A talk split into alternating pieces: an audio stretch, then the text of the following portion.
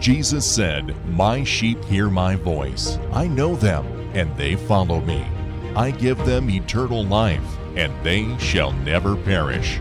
Speaking to his flock in the Archdiocese of Portland in Oregon, we join Archbishop Alexander Sample as he reflects upon our faith, culture, and life in the Church on The Voice of the Shepherd. Joining Archbishop Sample is your host, Dina Marie Hale. And now, The Voice of the Shepherd. Greetings, everyone, and welcome to The Voice of the Shepherd. I'm Dina Marie Hale, your host, and with me in studio is Archbishop Alexander Sample.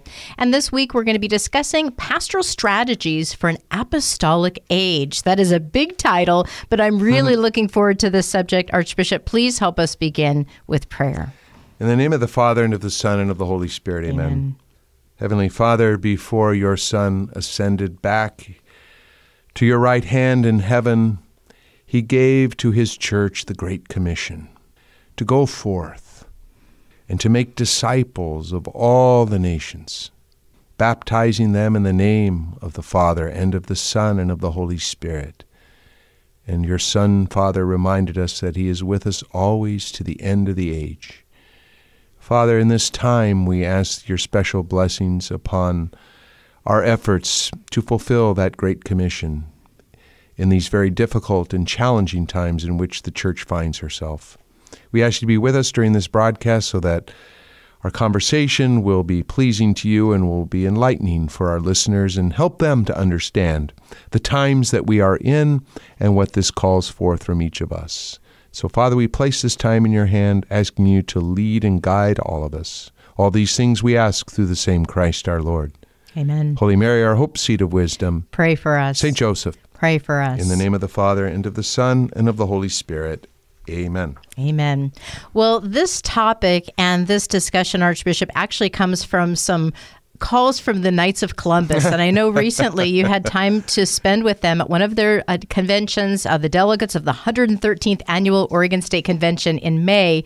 And they were just so thrilled with your message. And you gave them a book assignment. So you're giving our listeners a book assignment. It's called From Christendom to Apostolic Mission, Pastoral Strategies for an Apostolic Age. Okay, give us a sense of why this book, and particularly thinking about your audience, the Knights of Columbus gathering, that you are encouraging them to read this book. Well, you know, it's funny because this is what the Lord keeps doing to me. The Lord is really trying to break into my life, it seems, more and more and more. And this book was just out of the blue was placed into my hands, but it kept coming up, you know. And so the Lord just that's the way he works. Actually, it was one of the priests, Father Sean Weeks. I'll give you credit out there, Father Sean, pastor of St. Pius X Parish, who came to visit with me and to meet with me and to just share with me some good stuff that was going on in his parish and in his life. And he shared this book with me. He says, "You got to read this book, Archbishop." He says, "It's changed the way I look at things." I said, "Oh, well, okay." And, you know, it looked short enough, and the print was big enough. It didn't look like it was going to be, you know, a huge commitment of time. So I decided to read it. And I just resonated with it immediately. And what I kept thinking to myself as I was reading it was, this author is putting into words in a very organized way what I have been thinking about for years. Literally. It was like, finally, it was like somebody, and I don't mean to overplay this, because there's a lot in here that I did not think of for sure, but almost all the things that have been on my heart and mind and that I worry about for the life of the Church and her mission is in here. And it's like somebody kind of finally took all my thoughts and organized them in a much more intelligent way than I ever could. The premise of this book, and it kept coming up again. Acts 29, we've talked about Acts 29, their work with the priests, right? So I'm talking to Father John Ricardo in a Zoom call to talk about what they're doing and whether they would be a fit for us. And, you know, I took this book. I gave it to all of my priests as their Christmas present this year, this last December. And so then some months later, I'm talking to Father Ricardo, and he's telling me about what Acts 29 does, and he says, Archbishop, have you ever heard of this book called From Christendom to Apostolic Mission? And I said, are you kidding me? I said, I just gave that to all my priests for Christmas, you know, and it's guiding their vision as well. Mm. So there's a reason why this book is in my life. And I called and talked to Father Shea, Monsignor Shea, he's not the author, but he wrote the preface for it, and he's president of St. Mary's University. But the premise of the book is that the age of Christendom is past. Mm-hmm. In other words, living in a culture and in a society that was largely shaped by a Christian view of life, that's done. That's over with. And it's over with to greater degrees of intensity, depending on where you live. So I would say the age of Christendom, that's what we call Christendom. Christendom is living in a culture, in a society whose values, whose laws, whose morals are shaped by a Christian view of life. That is either over with or it is quickly passing away, depending on where you live. Mm-hmm. I quite honestly, in pockets of this archdiocese in Western Oregon, it's passing away. In other parts, it's over. You know, and I don't need to name names, but there are certain urban areas of our archdiocese where really the culture is not Christian anymore. The politics, the moral values are no longer being shaped by a Christian view of life as it once was. And that didn't mean, in this age of Christendom that we call it, it doesn't mean that everybody's a churchgoer, okay? Right. It doesn't even mean that everybody's a believer in Jesus Christ as Lord and Savior, although in a Christendom culture, the majority of people would profess faith in Christ. But it's not to indicate that, you know, some sort of utopian Christian, society where everybody's a churchgoer, everybody's on the path to holiness and striving for holiness. And no, it doesn't mean that, but that again, that the cultural outlook, the societal outlook, what shapes society, what shapes our laws and our values and morals come from the Christian view of life and a Christian point of view, a scriptural point of view in many ways, with, you know, an idea of good and evil, eternity, etc. Well, that is either dead or passing away very quickly. And so what do we do? Where do we find ourselves now?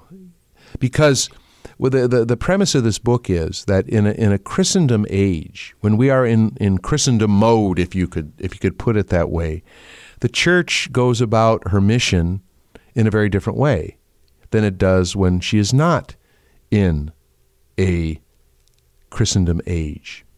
And the premise of the book is that we have moved from that Christendom age into an apostolic age.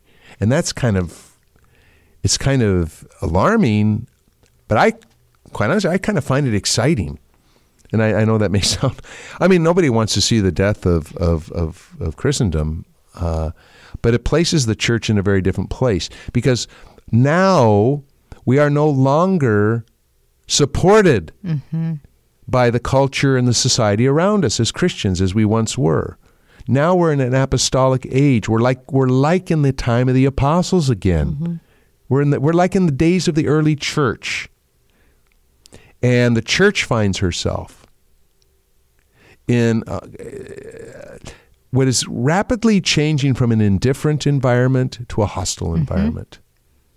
So we're kind of like the early church in pagan Rome in many ways, where the church finds herself in an empire, in a society that no longer supports us, no longer supports our values and beliefs. And this is the first time the church as a whole, I mean, there have been pockets certainly throughout the world and throughout history, but this is the first time since the founding of the church by Jesus Christ, at least in the West, that we've ever been in this position.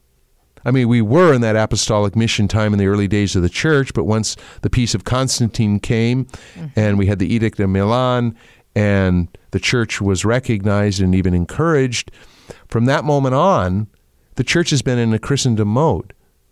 Although pockets and places, there have been, persecutions in that. But as a whole, society was moving in that way. Now, for the first time in history, since those early days, that's gone in the West, not in other parts of the church in the world, but in the West, it's gone.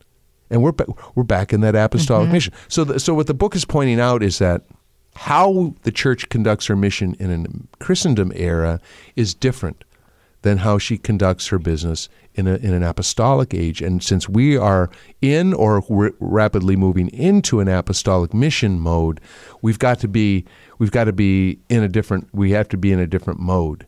And we can get very discouraged by, when we look at the world around us. And I just want to, this just jumped out at me. This is devising a pastoral strategy for a transitional time. Here we are in this time of transition from one era to another, and what are we going to do? Is there hope for us even? I mean, there are some people are really worried and thinking the church is dead, the church is never going to recover from this. What are we going to do? They're anxious. Will we have the resources to rebuild and all this? So the author says here, and I love this, he says the first requisite is to note the times in which we live and to be ready to adjust expectations and strategies accordingly. In this regard, we might begin by considering the apostles soon after the ascension of Christ. All right, so now here we are at the very beginning of the church. Jesus has ascended. They have been newly filled with the power of the Holy Spirit. Okay, so we've had Pentecost. And had the words of their resurrected master ringing in their ears. Again, the Great Commission. Go and make disciples of all the nations. This was the quintessential apostolic situation. All right, so here we are. Jesus has ascended. He's given them the Great Commission. They've had the day of Pentecost. The church has been lit on fire by the Holy Spirit. The words of Jesus are ringing in their ears. Go out and make disciples. So then the offer goes on to say, one can imagine them gathering for their first, and he puts it in quotes, I love this, evangelization committee meeting. Right. How many parishes how many parishes have an evangelization? So the apostles now, after Pentecost, are meeting for their first evangelization committee meeting. Okay, so here's our agenda. Okay, the agenda is to bring the gospel of Christ to the world. Okay, there's your agenda. Now, I love this. He goes down the resources that they had to begin with, all right? So they took assessment of their resources. Yeah. Okay, bishops, 11. Right. Priests, same number, 11. Deacons, none. Trained theologians, none. Religious orders, none. Seminarians? None. Seminaries? None. Christian believers? A few hundred. Countries with Christians in them? One. Church buildings? None. Schools and universities? None. Written gospels? None. Money? Very little. Experience in foreign missions? None. Influential contacts in high places? Next to none. And finally, societal attitude toward us? Ignorant to hostile. Yeah. Now, that's the church in apostolic times. And look what those 11 bishops, priests did, guided by the Holy Spirit. And so we have to recognize that we're in those times again, and we mustn't lose heart. We mustn't lose hope. If God built the church to spread throughout the whole world, so that now there are, what are there, 1.2 billion plus Catholics in the world? In every country? If God can do that with that list of resources that I just read for you, as the author has put here, we have no reason to have fear and lose hope. God is still with us. God is going to rebuild his church, but it's going to take us now to be in a different mode. We, the church, cannot rely on the resources of the past, the ways of doing things in the past. It's just not going to work. We don't have some of those resources anymore.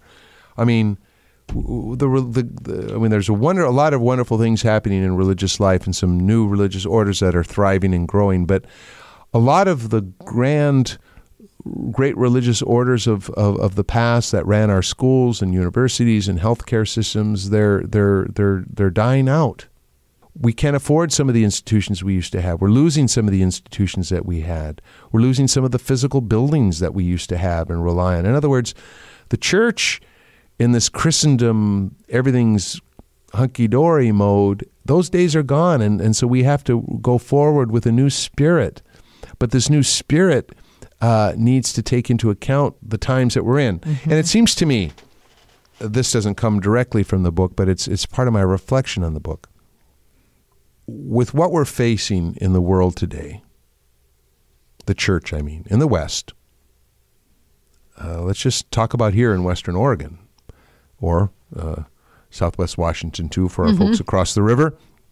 You know, we are as you said, what is the attitude toward the Christian church in the apostolic times? Well, what do you say? Ignorant to hostile. I would say in our time here in Western Oregon, it's ignorant to indifferent to hostile. I mean, I just want you all to know, I saw a video clip shown to me by Father Tim Furlow, who's the pastor of St. Patrick's Church, where on a security camera shows a woman going up to the front steps of the church, pouring gasoline all over the front area there of the church down by the sidewalk, and lit it on fire. And there's a tremendous explosion of flame, and she runs away. Clearly just targeting a Catholic church. What if she had done that at the rectory? Seriously, I mean, there's a growing hostility toward the Christian religion and to our Catholic faith, so we need to be aware of that. But in the face of that, we still have the Great Commission from Jesus. We still have the Great Commission, the church. Our mission, and I worked this out with my own leadership team here, why do we exist? To witness to the gospel of Jesus Christ. That's our mission. And we still have the Great Commission. We still have that mission from Jesus. That has not changed and will never change. It is the mission of the church from now until he comes again in glory, is to proclaim the gospel, is to witness to the gospel, is to make disciples. It's the evangelizing mission. But in this new environment, this non-Christendom environment, how do we do that? Yeah. To me, there's one of three choices. Either number one, we just capitulate. We just go along. We go along to get along. You know, we make nice with culture. We make nice with this hostile, ignorant, indifferent culture around us. So we just you know, try to play nice with the world, right? And compromise our values and our moral teachings. And quite honestly, there's a lot of this in the church, I'm sad to say. I mean, when I stand up and say things sometimes, we had a program recently on the whole issue of abortion and Catholic politicians who are promoting an abortion agenda. Then I get letters, you know, calling me a cultural warrior. You know, I'm a cultural warrior. We don't need cultural warriors. I didn't ask for this fight. I didn't ask for any of this. None of us asked for any of this. This has come to us. And we are under duress, so we can go along. We can just go along and be lukewarm and not stand up for anything. And you watch the church die. Or number two, we can go into what I call bunker mentality. Here we just hunker down, you know, and we have it our own way. And I see this element in the church as well. We're just going to hunker down and go back just to the old ways, and we're just going to barricade ourselves against the world. We're not going to engage with the world. We're going to protect ourselves from the world. We're going to protect our families and our children from the world.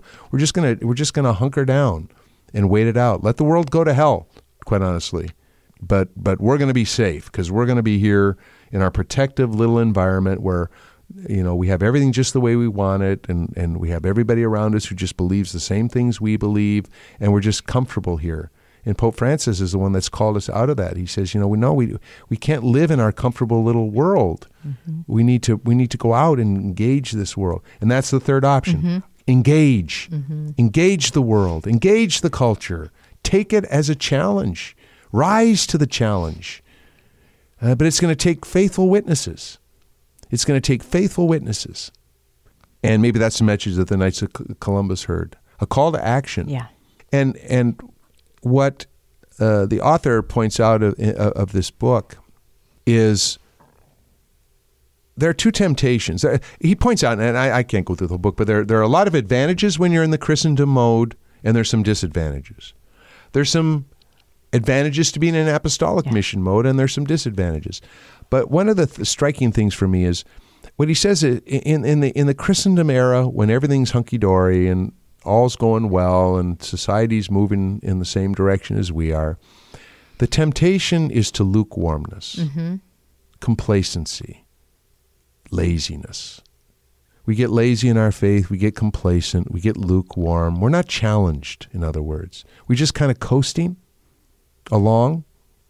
That's the great temptation in the Christendom age, is to slip into this lukewarmness. The temptation in an apostolic age, the author points out, is to cowardice, to cowardice. In the face of what we're facing, will we be cowards, or will we draw upon that gift of fortitude that we received from the Holy Spirit in confirmation and stand up for our Lord Jesus Christ and for his church? And I think that's something that we all need to hear. This time we are in, I see tough days ahead for the church, quite honestly. I think we have to be ready for that. But my question to my dear people, to my priests, to all the faithful entrusted to my care is, how are we gonna address this? Mm-hmm. Are we just gonna bury our head in the sand and just pretend that everything's just okay? Are we going to drift along with the culture and try to get along with the culture and just make nice with everybody? And if we just adopt all the values of the world, then the world will love us. And that's the temptation. We want the world to love us. But Jesus said, the world will hate you. And because it hated me before you. And we've lived through a tremendous period of Christendom when things have been pretty easy for the church. But those days are over, and days are going to get tough, and we're in that apostolic age again, like the early church.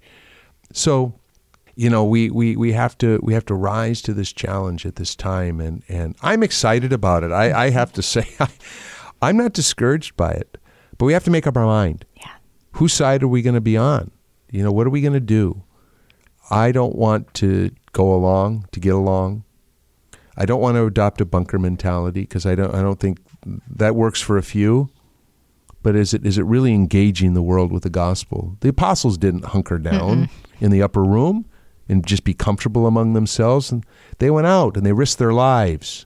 They were martyred to bring the gospel to every human person. Yeah. We've got to be ready to engage the culture and get out there. So yes, it's time for courage. It's time for fortitude. It's time for apostolic mission. I'm excited. I think we're getting our priests geared up and excited, and this was a lot about what we talked about at that convocation some weeks ago. So stay tuned. We've got a lot of work to do. It's exciting, and I don't think it's a coincidence that we decided to record this program on the feasts of Saints Peter and Paul. So I really feel that apostolic zeal, that courage, that let's go out and share the good news. And part of that commission, Archbishop, what encourages me, I will be with you until the end of the age. No matter what age we're in, Jesus gives us that promise. So let's be in that apostolic age and to call out for our great apostles to guide us in sharing the good news. Would you please help us close in prayer? Yes. Heavenly Father, we ask you to bless the body of Christ, which is your Son's church, founded by him to proclaim the good news of your love and mercy to all the nations. Father, your Son Jesus gave us, the church, the Great Commission, to let the world know that you so loved the world that you gave your only Son, so that whoever believes in him would not die but have eternal life. Lord, help us to always stay focused on our true mission, to bring this good news to every creature, to bring hope into the lives of despair and light into a world so filled with darkness, to bring joy where there is sadness, and to bring faith where there is confusion and doubt. And so, Father, we just ask you to prosper the work of our hands and our hearts as we seek to fulfill your Son's Great Commission. All these things we ask in his most holy name. Amen. Holy Mary, our hope, seat of wisdom. Pray for us. Saint Joseph. Pray for us. In the name of the Father, and of the Son, and of the Holy Spirit. Amen. And thank you for listening to The Voice of the Shepherd on Mater Dei Radio. We look forward to sharing with you again next week. For Archbishop Alexander Sample, I'm Dina Marie Hale, and until our next encounter, may you have a blessed week. You've been listening to The Voice of the Shepherd with Archbishop Alexander Sample, a production of the Archdiocese of Portland in Oregon. To subscribe to this podcast and access to all of our past shows, visit materdeiradio.com. Please email your comments and questions for the show to info@archdpdx.org. Learn more about the Archdiocese of Portland in Oregon online at archdpdx.org. Peace be with you.